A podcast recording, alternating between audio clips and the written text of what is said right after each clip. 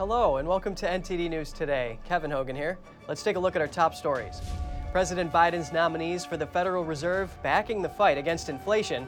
Why are some lawmakers concerned about one of Biden's picks, and what does she have to say? A congressional hearing is looking into controversial 5G service near U.S. airports.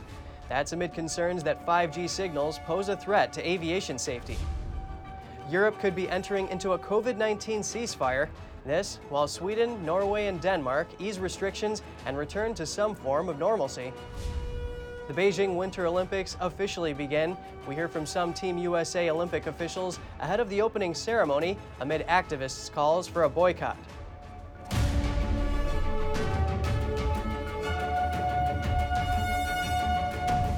President Biden's nominees for the Federal Reserve all agree that the Fed needs to tackle inflation. NTD's Jessica Beatty has more on their nomination hearing and why some lawmakers are concerned about Biden's pick for top banking regulator. President Biden's Federal Reserve nominees told the Senate Banking Committee Thursday that fighting inflation should be the Fed's top priority. Biden picked Lisa Cook and Philip Jefferson to fill open seats on the Fed's Board of Governors.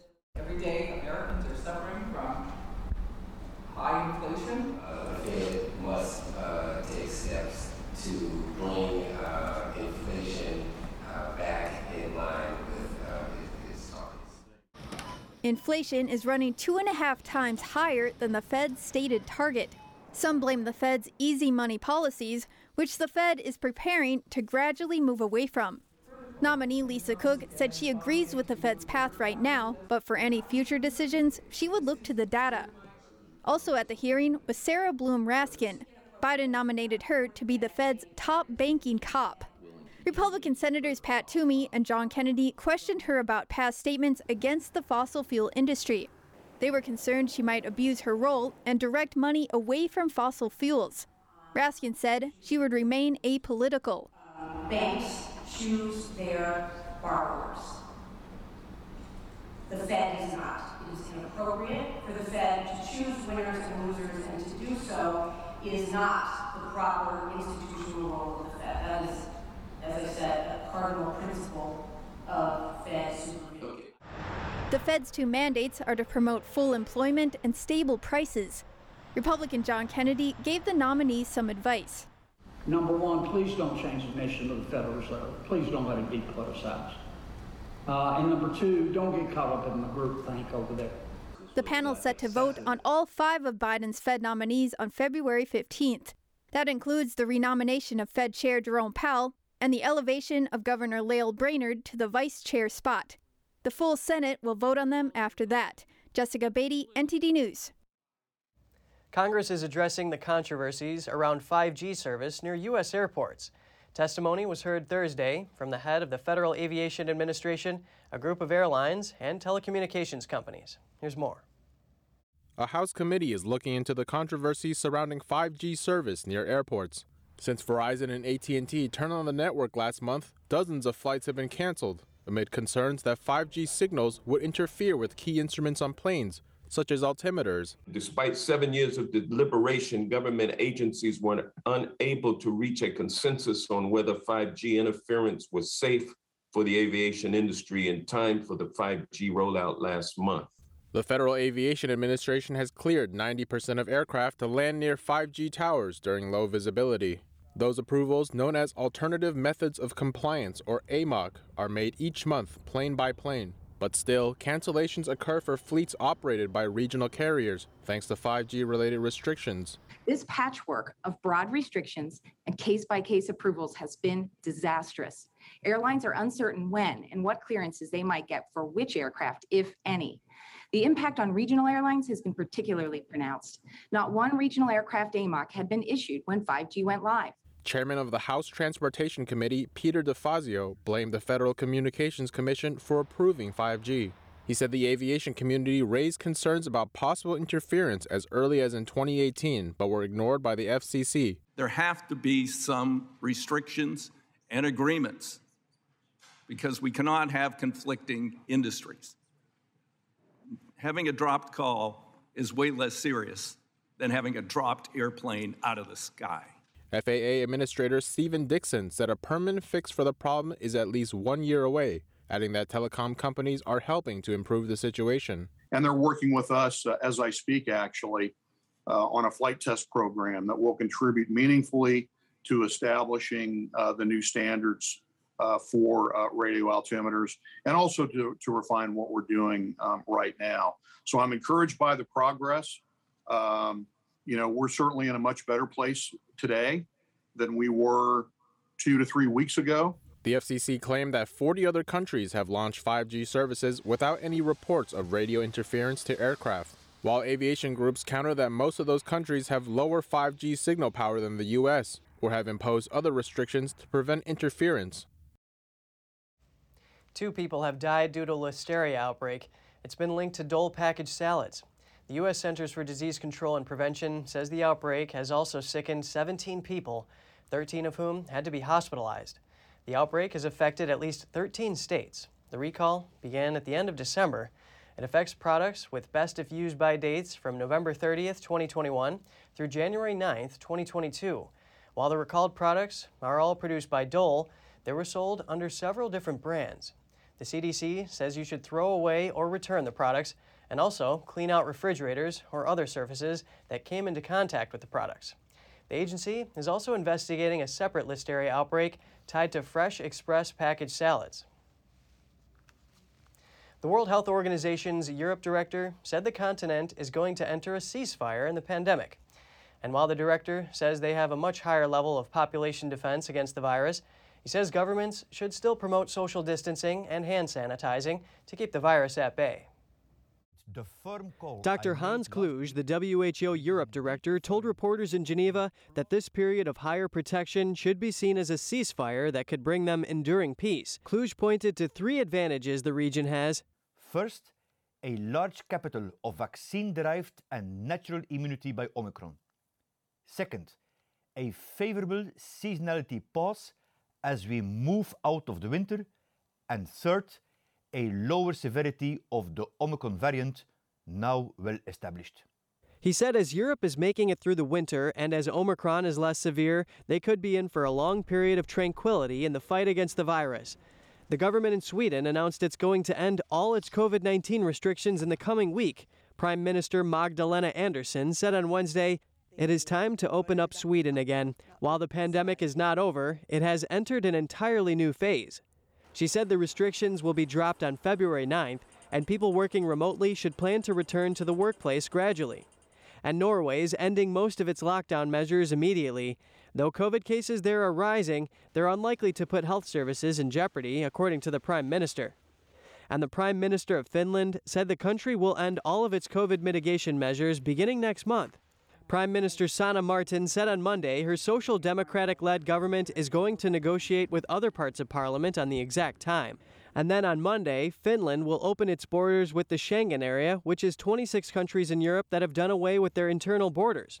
Denmark is the first country in the European Union to open up completely. That's despite a record number of virus cases. The Danes can now access restaurants, museums, nightclubs, and cafes, and masking will not be mandatory. South Africa's first mRNA COVID vaccine uses data from Moderna. Afrigen Biologics used Moderna's publicly available vaccine sequence to make its own version, and it could be tested in humans before the end of this year. The company called Afrigen says it's used Moderna data to design, develop, and produce the first mRNA type vaccine for COVID 19 on the African continent. It would mean a cheaper, patent free version of the shot. The WHO hired the company last year, one of several chosen in a pilot program to help low and middle income countries crack the code of COVID vaccines. UN health official Charles Gore said Afrigen should help change perceptions of African nations' capabilities. If this project shows that Africa can take cutting edge technology and produce cutting edge products with it, that will banish this idea Africa can't do it. Afrigen used the publicly available sequence of Moderna's mRNA vaccine. However, the company's managing director, Petro Terblanche, made it clear it's a uniquely designed vaccine. She said, quote, we haven't copied Moderna. We've developed our own processes because Moderna didn't give us any technology. The WHO launched the project after Pfizer, BioNTech, and Moderna declined their request to share tech and expertise. However, Moderna pledged not to enforce patents during the pandemic. Moderna had no immediate comment on Afrigen's Thursday announcement. The WHO hopes its hub in Cape Town will help overcome vaccine inequalities between rich and poor countries. Some 99% of Africa's vaccines against all diseases are imported, and the negligible remainder is manufactured locally. Afrigen announced its vaccine could be tested on humans before the end of the year. A Food and Drug Administration document about drug maker Moderna has disappeared from the agency's website. It had detailed why the FDA approved Moderna's COVID 19 vaccine. The document referenced research findings showing the rates of post vaccination heart inflammation were higher than any U.S. agency had found before. The Epoch Times reports that after it reviewed the document and sent questions about it to the agency, it was removed from the agency's website. The agency later told the Epoch Times that staff are aware of the issue and hope to have the document reposted as soon as possible. The FDA estimated that among males age 18 to 25, the heart the rate of heart inflammation following Moderna's shot was nearly 150 per million vaccinated. Researchers in the UK also found that men and women under 40 were more likely to suffer from heart inflammation after Moderna's second shot than from COVID 19 itself. A number of students on the West Coast have refused to wear masks.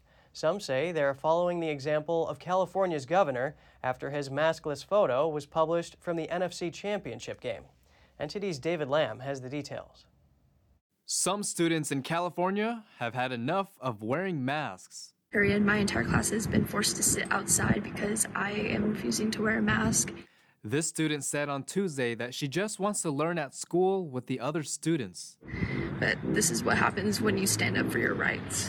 This comes after government officials were seen in controversial photos at the NFC Championship game.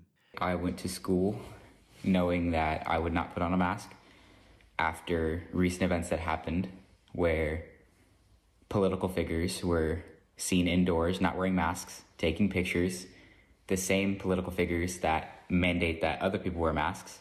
According to parent based organization Let Them Breathe, the honor student says he will not return to his school until things change.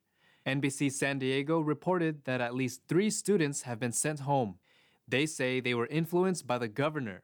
Students at a school district in Central California's Oakdale also refused to wear masks. They were sent to the gym.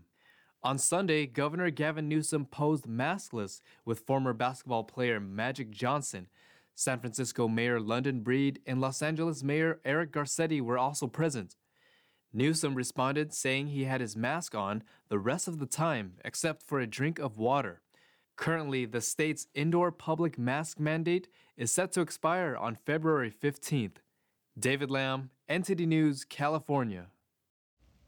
An update on prevention and treatment for COVID. CDC Director Dr. Rochelle Walensky says boosted Americans are 97 times less likely to die of the virus than the unvaccinated.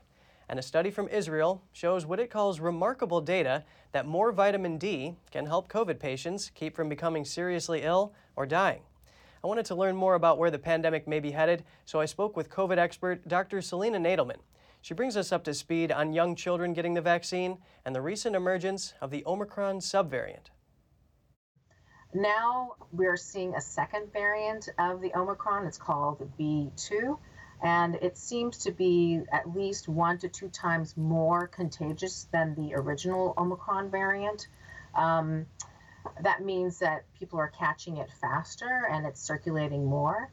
Uh, some people think that in in the scientific community that this may um, help uh, increase, I'd say, worldwide exposure, either through vaccines or through exposure of Omicron, since it's much more contagious. And that way, it will no longer be as novel as it was in the very beginning. So let's talk about the future of the virus. I mean, there is some scientist that is saying that COVID will always be an epidemic virus. Now, do you think it will ever be endemic? Do you think it will become something more like the seasonal flu? Possibly. I think that's the direction it's going in. I mean, that's really what, you know, the goal of a virus is to hang around. If it kills off its host too quickly, like I was saying before, let's say it were like Ebola. You know, Ebola, yes, it's extremely contagious and highly fatal. but it kills its host before it can actually go on to the next, you know, uh, country or village or whatever. So yes, colds are very contagious. Uh, it, it goes around, but we don't die from them. So hopefully that's what's that's the direction of COVID. Let's talk about vaccines and children under five. Officials in Philadelphia are preparing to give these vaccines to these young children if the FDA approves it for this age group. You know, what are the pros and cons of vaccinating children that young? What we see currently is um, there aren't that many cases of uh, COVID that are extremely harmful to children. But we don't know. We don't have enough scientific data except for for the year. And we see that with the Delta and the Omicron, more and more children are being hospitalized. And those children are the ones that aren't vaccinated. So, yes, vaccines do uh, have a certain amount of protection. We do know that children do not usually get such bad um, disease, but if we're vaccinating or exposing people uh, to COVID, um, it'd be much uh, safer to vaccinate and so that people everybody gets antibodies and so that eventually what'll happen is the virus will not be able to circulate as much and mutate as much. Dr. Nadelman says she expects us to see less mask mandates in the near future, and she hopes as we approach warmer weather and as people move outdoors that we'll be heading into a more normal state like how life was before the pandemic.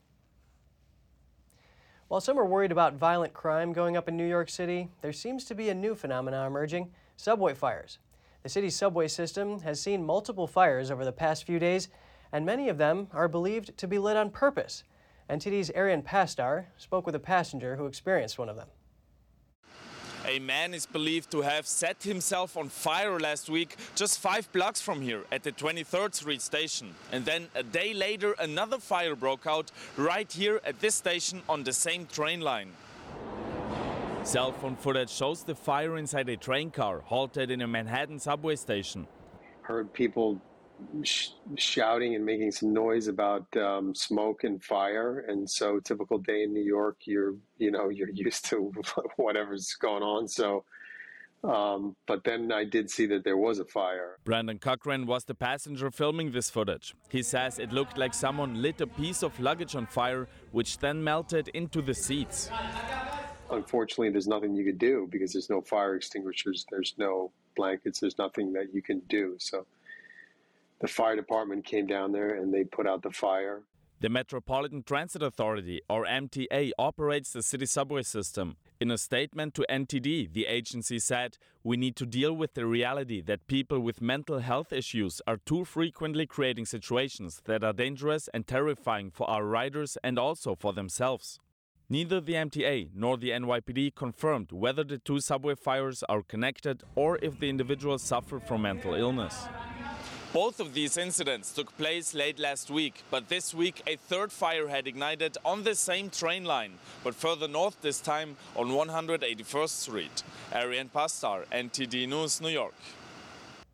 Law enforcement agencies are reacting to Susan Sarandon sharing an anti police post on social media. The National Fraternal Order of Police and the New York Police Department both tweeted out posts criticizing the actress. Sarandon shared a tweet Tuesday criticizing the NYPD after thousands of officers lined a Manhattan street in honor of fallen officer Jason Rivera. Her tweet compared a picture of the uniformed officers to fascism.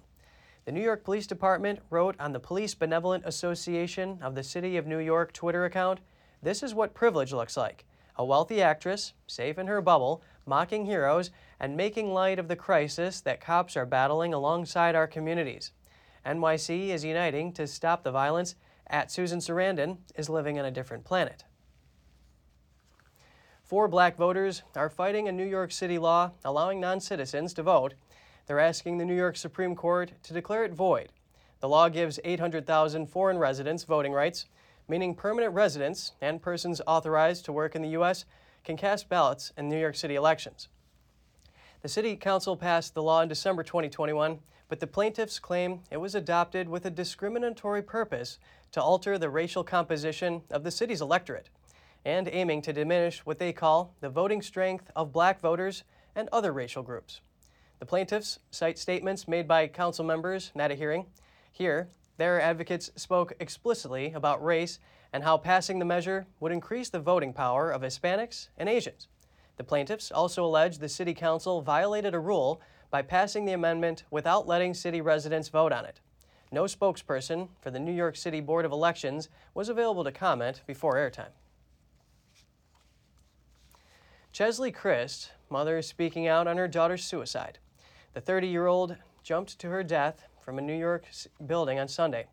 The former Miss USA seemed to have it all. She was an entertainment correspondent for Extra and had a law degree.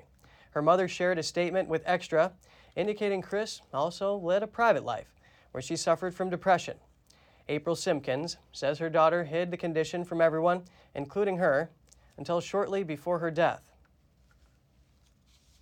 The South Dakota governor signed a bill into law this week banning transgender girls and college age women from playing in school sports leagues that don't match their biological sex. It makes South Dakota the 10th state to adopt the rule. The bill is set to take effect July 1st. Kristi Noem is the first governor to approve such a ban this year. The Republican governor says it ensures fairness and a level playing field for South Dakota's female athletes in school sports. Noem shied away from signing a similar ban last year. She argued that it contained language that put the state at risk of litigation and retribution from the NCAA. Opponents have denounced the bill as bullying. They say it sends a message that transgender people aren't welcome in the state. Authorities in Washington are searching for the suspect of a bizarre Ocean's 11 style attempted bank robbery. Last month, a 3 by 3 hole was found cut in the roof at a bank in Newcastle. Police were called in to investigate. They suspected someone tried and failed to get inside the bank and left.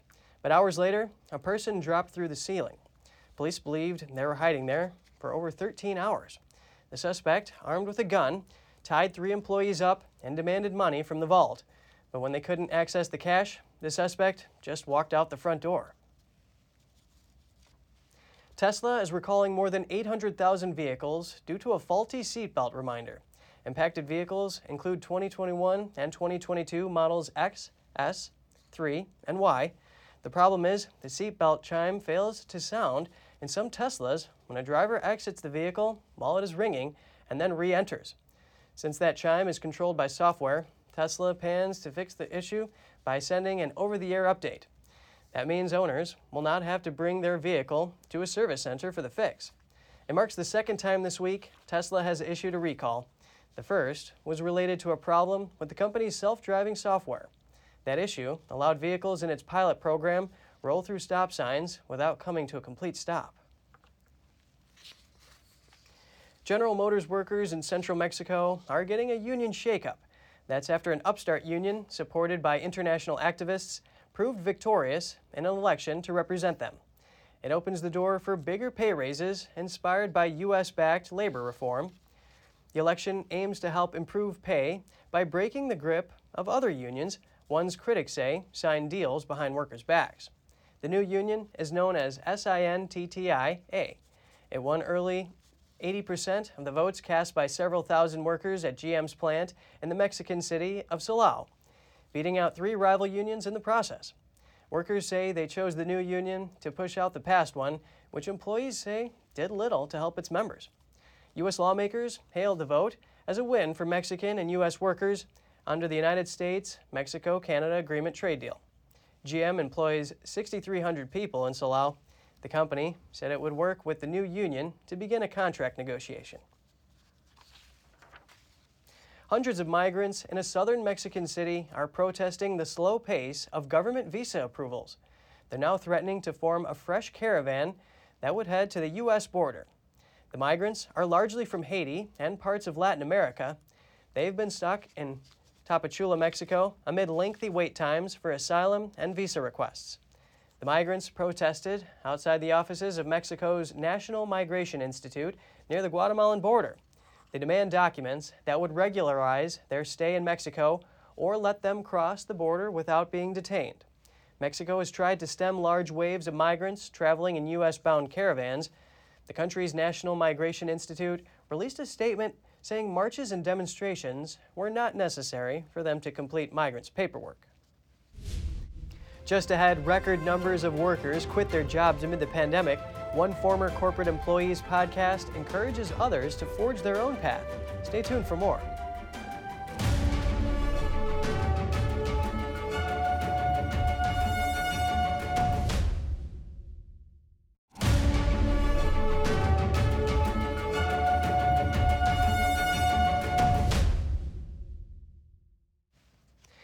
U.S. economy created far more jobs than expected in January.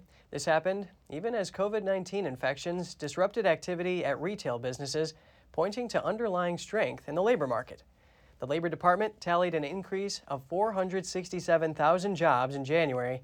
The department also revised December's number from under 200,000 to over half a million new jobs. January's unemployment rate rose slightly to 4%. Economists had been bracing for a disappointment, however. The, new, the numbers show resilience despite expectations of slowing economic growth. The U.S. Census Bureau data published in mid January showed that 8.8 million people reported not being at work because of COVID related reasons in the first weeks of the new year. But Friday's figures could fuel new optimism. COVID infections are lowering, and first time applications for unemployment benefits dropped for a second straight week last week. The pandemic marked the beginning of the Great Resignation, where record numbers of workers around the world quit their jobs. For one young professional, it was the best decision she ever made. Welcome to this episode of Corporate. When Gabby Yaniello, 28, decided to quit her six figure corporate job in Manhattan in February 2021, she didn't have much of a plan. But what she had was a deep conviction that she couldn't go back to the office. Best decision ever. I, there are times where things are stressful and challenging, but I've dealt with more stressful things in my corporate job when I was there. So there's nothing I can't handle. And I have a great team of people who support me and business colleagues from all over the world that I can tap if I need. So it's been surreal, is a nice way of saying it. Nearly 4 million Americans on average quit their jobs each month last year, an unprecedented wave of workplace turnover, as the economy emerged from a pandemic induced recession. Job openings are at historically high levels, and there aren't enough workers to fill all the positions. With hiring still outpacing the level of quits, some economists say the trend dubbed the Great Resignation is really more of a great reshuffling, as people take advantage of the tight labor market to move into jobs with better pay and more flexibility, or to try something new. But it just dawned on me we live on this world, this earth, for about anywhere from 60 to 100 years, depending on how we take care of ourselves. And so I'd rather spend, you know, two or three years kind of struggling, right? Maybe being a little broke while I find that business, while I find that new venture, um, because then I'm giving myself the opportunity to kind of do what it is that lights me up for the rest of my life. For Yaniello, the pandemic provided an opportunity to work from home and a wake up call. She realized she wanted to spend more time with her family.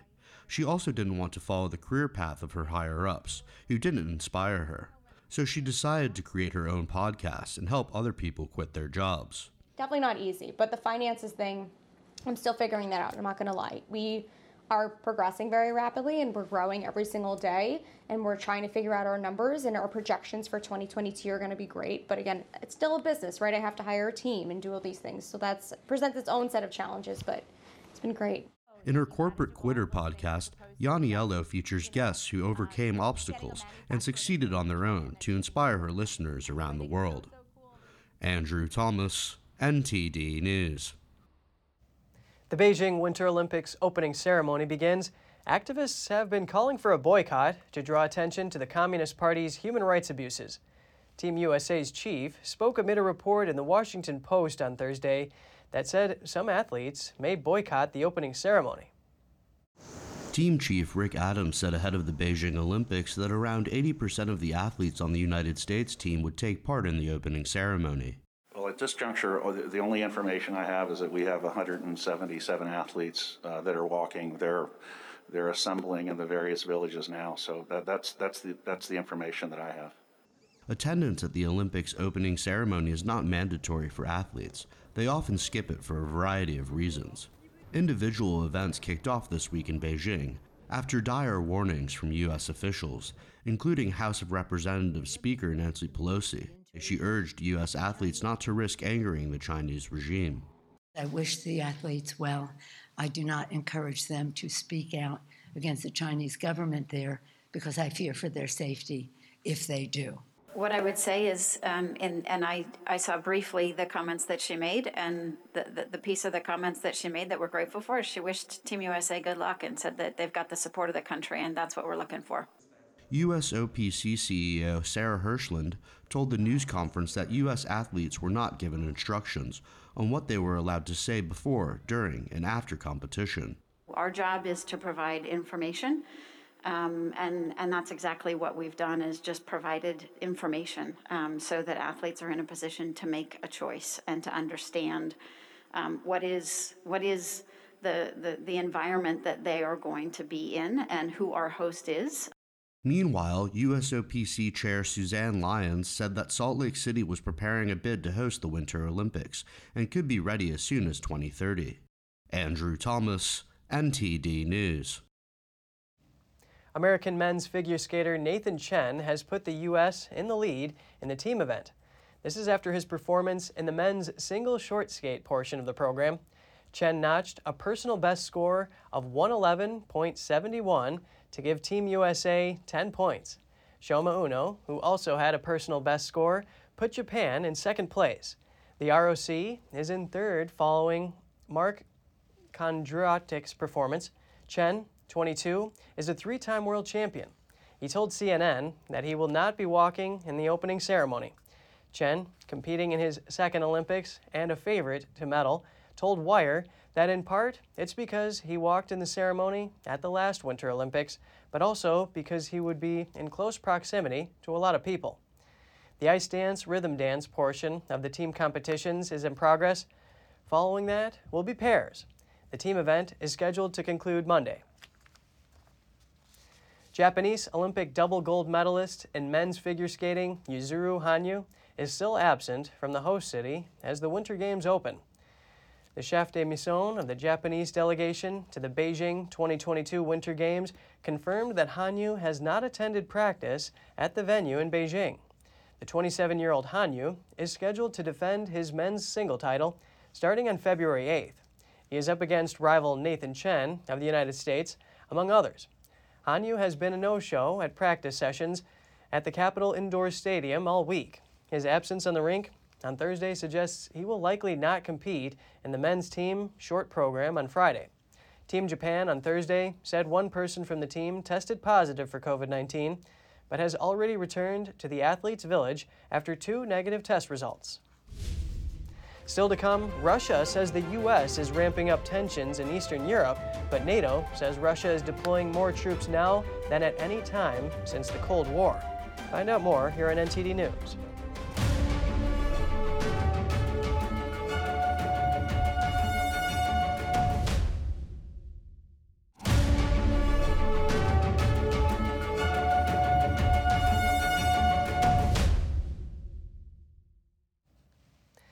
U.S. is accusing Russia of going to extreme lengths to make up a reason to invade Ukraine. Both the Pentagon and the State Department revealed the White House has intelligence that suggests Russia planned to create a propaganda video depicting a fake attack against its own country, and the Kremlin would blame that attack on Ukraine. Uh, as part of this um, fake attack, uh, we believe that Russia would produce a very graphic propaganda video, um, which would include corpses. Um, and actors that would be depicting mourners uh, and images of destroyed locations uh, as well as military equipment uh, at the hands of U- Ukraine or the West. We don't know if Russia will necessarily use this or another option in the coming days. We are publicizing it now, however, in order to lay bare the extent of Russia's destabilizing actions towards Ukraine and to dissuade Russia from continuing this dangerous campaign and ultimately launching a military attack. Thursday's disclosure is the latest attempt by the U.S. to cut down any excuse Russia may use to invade Ukraine. Russia is still building up its forces along Ukrainian borders despite diplomatic efforts to de escalate the situation. Russia is accusing the United States of ramping up tensions and ignoring Moscow's calls to ease a standoff over Ukraine. This is one day after Washington announced it would send nearly 3,000 extra troops to Poland and Romania. Russia is mobilizing thousands more combat troops near the border of Ukraine. sending its soldiers into neighboring Belarus for what it calls military exercises. That's according to NATO Secretary General Jens Stoltenberg, who on Thursday described the growing threat. This is the biggest Russian deployment there since the Cold War. With an expected 30,000 combat troops, Spetsnaz Special Operation Forces, fighter jets, and S 400 air defense systems. So we speak about a wide range of modern military capabilities. Russia's defense minister on Thursday landed in Belarus and met with the president ahead of the joint drills, and Russia's defense ministry released footage of nuclear capable bombers refueling over the Atlantic.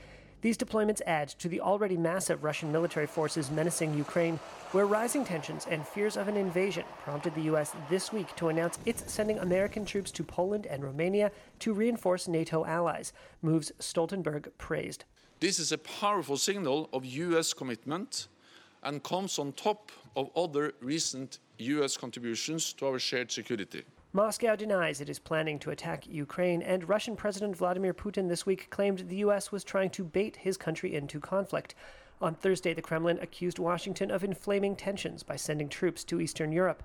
The Pentagon said it is still hopeful Russia and the U.S. can find a diplomatic way to resolve tensions, even though so far negotiations have yielded little. I think one of the reasons that we are still in negotiation is because Mr. Putin is seeing exactly what he didn't want to happen happening. Retired U.S. Air Force General Philip Breedlove is the former NATO Supreme Allied Commander in Europe.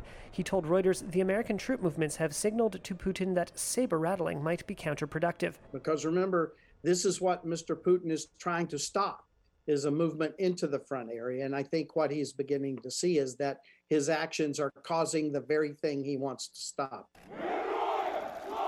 On a visit to Kiev on Thursday, Turkey's leader Tayyip Erdogan announced he was willing to host further peace talks in Istanbul, an offer Ukraine's defense minister welcomed, but said Russia had to agree. 30 years ago, European leaders created the EU. They gathered together in a Dutch city to sign a treaty to politically unite the countries. The Maastricht Treaty marked Europe's transition from an economic union, the European Economic Community, to a political union, it introduced a common currency and the idea of a European citizenship. The treaty was signed after months of negotiation, striking a balance between countries that wanted a full union and those who wanted a looser relationship. When European leaders agreed in 1992 to the agreement, the bloc had only 12 members. Since then, the EU grew to 28 members. In 2016, the United Kingdom voted to leave the bloc following years of negotiations it finally withdrew on January 31st, 2020. Coming up, a blue beer delights the French with its unique look and fresh taste. The new drink is made from a special algae that contains natural pigments. All that and more after this short break.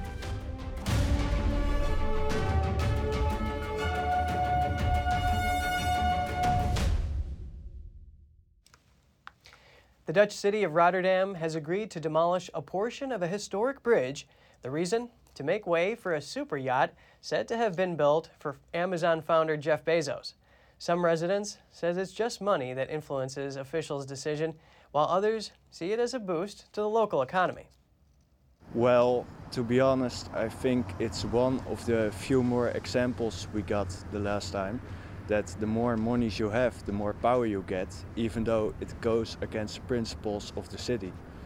The city said we're not going to do it in the first place. And now Bezos offers uh, some nice monies and they're gonna do it. Ja, wat moet je ervan zeggen? Uh, ja, ik denk dat dat grote geld weer wint, zoals altijd. Maar ja, ook een stukje werkgelegenheid wat daar natuurlijk al uit voortkomt. Dat is ook wel belangrijk, denk ik. Ook wel voor deze regio, denk ik. The century old bridge was the first landmark restored in Rotterdam after the war. A city spokesman said the middle section of the bridge will be dismantled this summer to make way for a yacht, but he declined to comment on who owns the yacht. A local broadcaster reported that the yacht is owned by Jeff Bezos. At around 140 yards in length, the boat will be the world's largest sailing yacht when it launches later in 2022. That's according to data published by Yachting International. Both the yacht builder and Bezos didn't respond to requests for comment. The city of Rotterdam stated that it had carefully weighed its duty care to the bridge and the economic benefits created by the project before making its decision. A French brewery is dyeing its beer blue using seaweed with natural pigments. This colorful drink also wows beer lovers with a fresh taste. Let's take a look. A French brewer has succeeded in making a unique blue beer known as Line. The beer's blue hue comes from spirulina, an algae grown in basins on a farm in France. It's true that we can directly see that the water is green. You have to look through a microscope and go further to really see its spiral form. This spirulina, which we use as a health and dietary supplement, is also what we use to extract the blue pigment for in the blue beer. The blue pigment is added during the brewing process. The brewery, known as Hoppy Urban Brew, sold 1,500 bottles of the blue beer between October and December last year. The company is now ramping up production to meet the ever rising demand. It is interesting to hear the reactions from customers who want more, and even from those who are curious to see all that we could do with beer. There's very few limits on what recipes we can do. One of the company's employees tastes a newly produced bottle of beer. We can taste that it has a light alcohol content with quite the taste of hops. With slight notes of citrus fruits. And in the back of the mouth, there's a slight taste of lychee. It's quite refreshing. One challenge for producers was achieving a blue hue, as the beer's natural yellow hue often leads to a greenish tint. But brewery staff say the popularity of the product has been encouraging. A photographer in Hawaii says he feels lucky to have captured a beautiful moment in nature. Jacob Vandervelde said he was on the shore near Waimea Bay in Oahu, and he was water spouting, and he saw water spouting up from a whale's blowhole about 200 yards away. It was a little far to fly his drone, but he decided to take the chance to see if he could get it on video.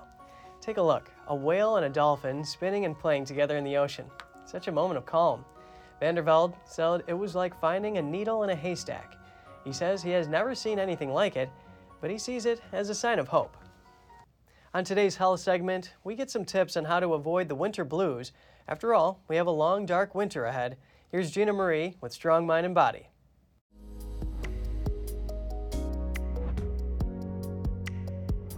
Seasonal affective disorder, also known as SAD, is a serious manifestation of winter blues. The cold and dark may have effects that are more subtle. In Denmark, the lifestyle concept of hygge aims to introduce warmth and coziness during this time of year. This can take many forms, including candlelight or a wood or gas fire. They draw on candlelight, cheerful company, and indoor activities. The first step is to invite in the light. The light and warmth of fire can help burn away the winter blues. Another option is to string Christmas lights indoors and use them year round. The next strategy is increasing body temperature to counteract the cold of winter. Externally applied heat is a medical therapy and can take many forms, including a hot bath, a heating pad, or a sauna. A hot bath also works wonderfully to heat the body and gives you the option of adding therapeutic bath salts or oils. Baking soda and Epsom salts are great additions. Baking soda is energetically cleansing and makes the bath water alkaline. The final strategy is sweating. Detoxification tops the list of benefits from sweating. Research shows that it releases toxicants such as heavy metals and pharmaceutical drugs. Next is exercise. It can generate enough body heat to induce sweating even in colder temperatures. Hot baths also cause sweating, even though it's hard to tell when we are in the water. Beads of sweat on your brow when taking a bath indicate you are getting the added benefit of sweating. The most effective method of inducing a sweat is a sauna. Many types exist, including traditional Finnish saunas, Native American sweat lodges, steam rooms, and modern infrared saunas or will produce significant sweating when used appropriately. LED bulbs work great to make the home cozy, with candles and hearth fires being the old school treatment for the winter blues. Combine the traditional approach with full spectrum light and heat from saunas, and you need not suffer from the cold and dark this winter. When was the last time you were touched spiritually? People from around the world are celebrating the Lunar New Year with Shen Yun Performing Arts, and they say the show leaves them with a newness of life. Moving, transforming, and healing. This is what the audience says after watching Shen Yun Performing Arts. You know, it's not just the artistic presentation, but the spirit behind it. There was a presence that filled the room that really touched people's lives. This week, Shen Yun performed seven shows throughout the States and Europe. I see a, a, thousand years of culture. And I've been in business for 52 years, so I have experience of knowing the difference between average, good, and beautiful. And this is magnificent. Bueno, ha sido una maravilla. The show was a marvel, a perfect blend of art, movement, color, and special effects, perfectly synchronized that demonstrated marvelous happiness. Eh, maravillosa, o sea. Audiences say the performance was spiritually moving. You know, just the beautiful, you know, representation of a, of a spirit of virtue through the performers. You can tell they they represented something of a higher uh, spirit, which was uh, very healing for me. Shen a situar o te sitúa. Shen Yun brings you to your origin. The performance transmits what the creator wants, what contemporary and ancient China are, and how communism destroyed traditional values, spiritual content. Bueno, espiritualidad. They say this performance is life changing. It's empowering to know that the essence and the divinity is within us, and we are absolutely powerful as the performers demonstrated. In this very chaotic time, I will take this message with me. I think everybody, I know, I think I know everybody left today with just a newness just kind of a newness of life. I'm truly amazed and highly recommend it. If you want to do something that's enjoyable, come see this show. I think it actually brings the pandemic almost to full circle. They need to go. They need to go see this. Shen Yun will continue to perform in seven more cities throughout the States and Europe next week. NTD News, New York. Thanks for watching. At NTD, we're honored to be your source for the news. Catch us again tonight at 6:30 Eastern. In New York City, I'm Kevin Hogan.